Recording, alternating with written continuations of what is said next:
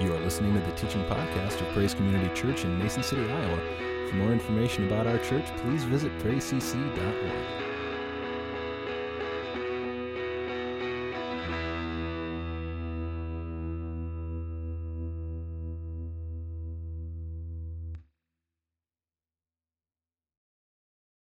And we've been kind of really learning these last uh, several weeks that there was really something very magnetic, something that was very attractive and, and winsome about the early New Testament church. And we've kind of been looking at these last few weeks that there were certain qualities the early church had which kind of drew an unbelieving uh, people into their doors in mass. And so far we kind of identified over these last three weeks three of what we've identified as those powerful magnets. The first magnet we looked at was what we called crazy love. And Jesus said that people would be drawn to a church where they saw the people in the church loving one another, the way God the Father loved Jesus and the way Jesus loved us. As a matter of fact, Jesus himself said in John thirteen thirty-four, he said, "Even as I have loved you, that you also would love one another." Jesus became the example of what it meant to and what it looked like to love one another. And again, when an unbelieving world sees that kind of love, we're going to be drawn. They're going to be drawn towards Jesus and the Christian faith. The second magnet was what we kind of called straight talk. And we saw how it was the prioritizing of the preaching, the teaching of God's word, the, the communication of relevant, life-changing truths which drew and transformed a world hungry toward a spirit-filled, faith-filled walk. The third magnet we looked at last week was what we called open hands. And there we saw that the early church uh, had a culture of extravagant giving. Even in places of extreme poverty. We looked at one church, the church in Macedonia, that was a, a church that was very, very poverty-stricken, but yet its people were very generous in their giving. It's interesting, several people walked up to me last Sunday after the sermon and said, "That was a great sermon on tithing." I said, "If that's what you heard, you didn't hear what I said." The Macedonian church was not just a tithing church. They were a church that not only tithed, but went way beyond the tithe to what we would call sacrificial giving. Uh, again, there was just a generosity about that church that Paul used as an example to other churches of how to be. Today we're going to come to the last magnetic force the church possessed, and I believe it was not only the greatest magnet of all, but it is the magnet that really holds all of the other magnets together, and it is none other than the Lord Jesus Christ, the most magnetic personality who ever lived. As a matter of fact, it's interesting that Jesus even refers to himself in very magnetic terms. Listen to what Jesus said in John chapter twelve, verse thirty-two. "And I, when I am lifted up from the earth, will draw." That's what a magnet does. A magnet draws. Jesus said, "I will draw all people to myself."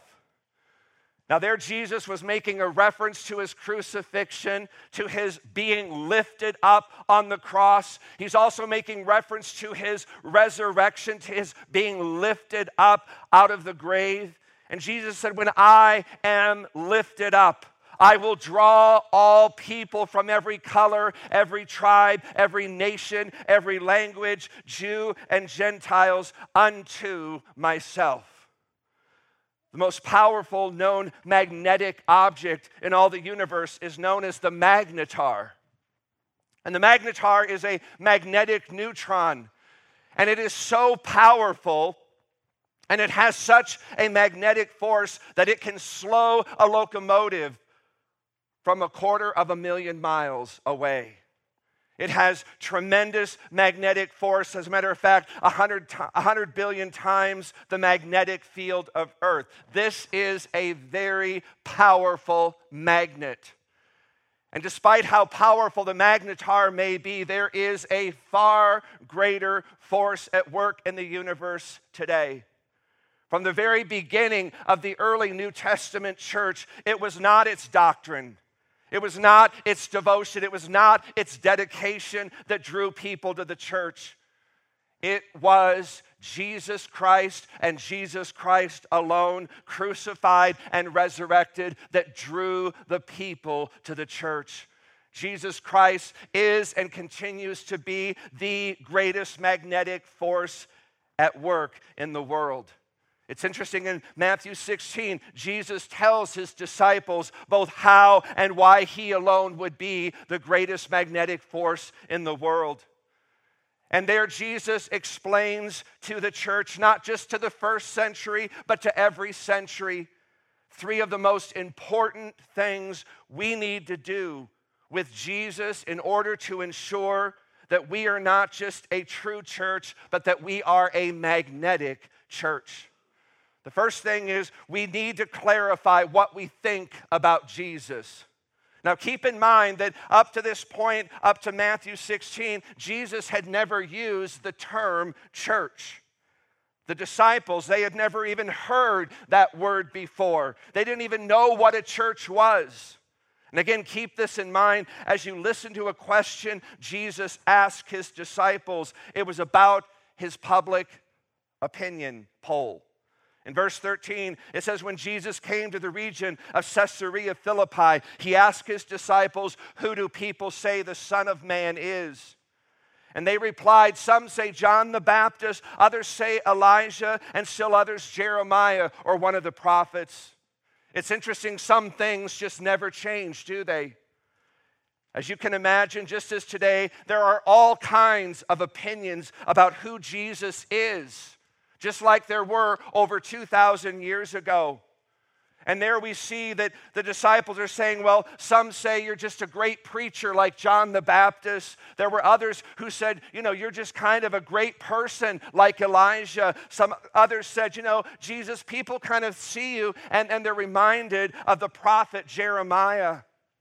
And again, today, you hear the same opinions, even in our secular culture. Jesus is a great teacher. Some will say Jesus was a great humanitarian. He was a great example for all mankind. And the good news is most everyone thinks Jesus was someone very special, and practically every opinion about Jesus is a favorable one. Not all, but most. Most secular people would think that they have a pretty balanced position on Jesus. Most people believe that he existed. Most people believe that he was a Galilean Jew who lived and taught wonderful doctrines, told marvelous stories during the first century. Most everybody believes that at some point he died. He was martyred for his teachings, that his teachings were very influential and life-altering.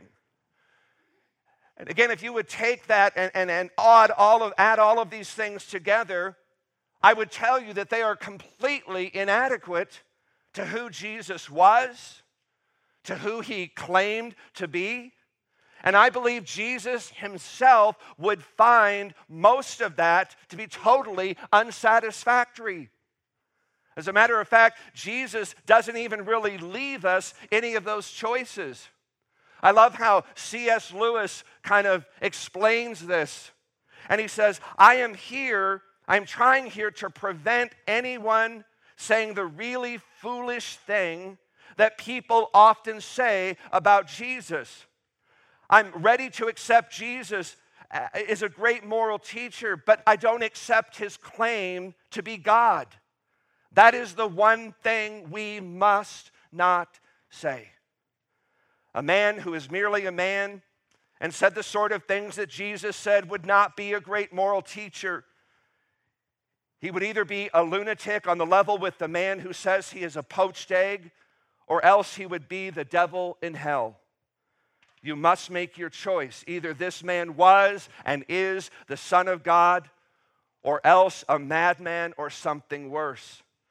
You can shut him up for a fool, you can spit at him and kill him as a demon, or you could fall at his feet and call him Lord and God, but let us not come away with any patronizing nonsense of his being a great human teacher. Jesus has not left that open to us. He did not intend to. One of the challenges, again, of the early New Testament church was this challenge of clearly conveying who Jesus was and is. And I believe the same challenge remains for the church today. I believe as a church, we must always seek to clarify and express what we believe about who Jesus Christ is. We must never let anyone walk out of these doors without knowing what we believe about Jesus and who Jesus claimed to be. He is God in human flesh. Second, we need to testify to what we believe about Jesus.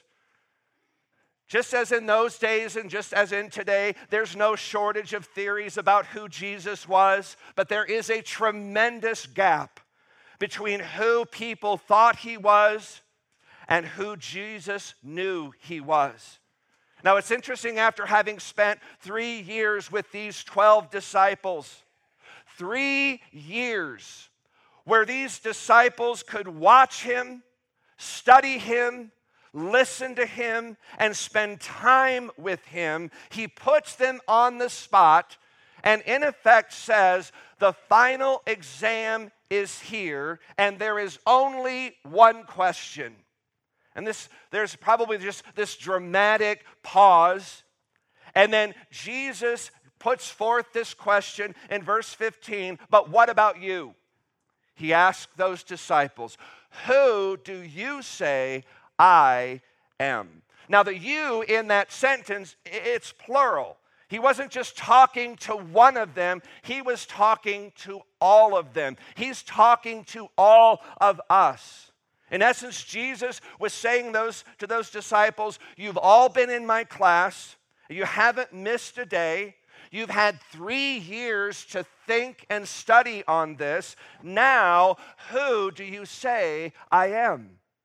And like a lot of politicians, Jesus couldn't care less about public opinion, much less polls or pundits. What Jesus looks for, what Jesus is after, what Jesus cares about is personal conviction. It is the single most important question Jesus could ever ask. And I will tell you, it is the single most important question you could ever be asked about Jesus, and it is the single most important answer you will ever give. Who do you say Jesus is? To paraphrase the great Winston Churchill, he would have said this about Peter at this very moment. He would have said this was his finest hour. It's true. The group, as Jesus posed that question, they're probably stammering, squirming, looking at the ground, drawing circles in the dirt with their feet, until finally Peter, who was never at a loss for words, stepped up and said this in verse sixteen, "You are the Christ, the Son of the living God." Let me tell you, that's a simple response, but it covers all the bases. Peter calls Jesus the Christ, and this comes from that Greek word Christos, which is a translation of the Hebrew word where we get that word Messiah, and both of those words mean anointed one.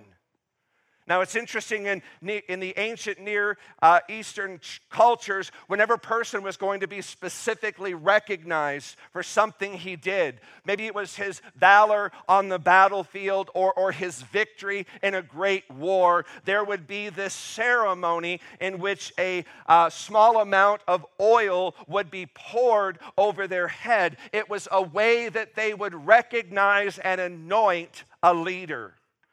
And in Israel, to be the Lord's anointed was to be the king. So again, this is a breathtaking, this is an astonishing uh, statement coming from this Jewish disciple, Peter. What Peter is saying, I'm recognizing you're not just a prophet. You are the one the prophets prophesied concerning. You, Jesus, you're the one we have been waiting on. You are the Messiah of our nation. Now again, Peter did not have a full understanding of what kind of Messiah Jesus was. Peter, along with many of the other disciples, he's thinking more politically than he was spiritually. But regardless, he said unequivocally in that statement, Peter is saying the wait is over, our hope has been fulfilled, the prophecy has been kept, and the dream has come true. But it's interesting, Peter is not finished. He goes on in verse sixteen to call Jesus the Son of the living God. Now, in the Hebrew way of thinking back in those days, to be a son meant you shared the Father's qualities and all of his power and all of his privileges. Thanks for listening. For more information about Praise Community Church, including gathering times and events, please visit us at praise c c dot org.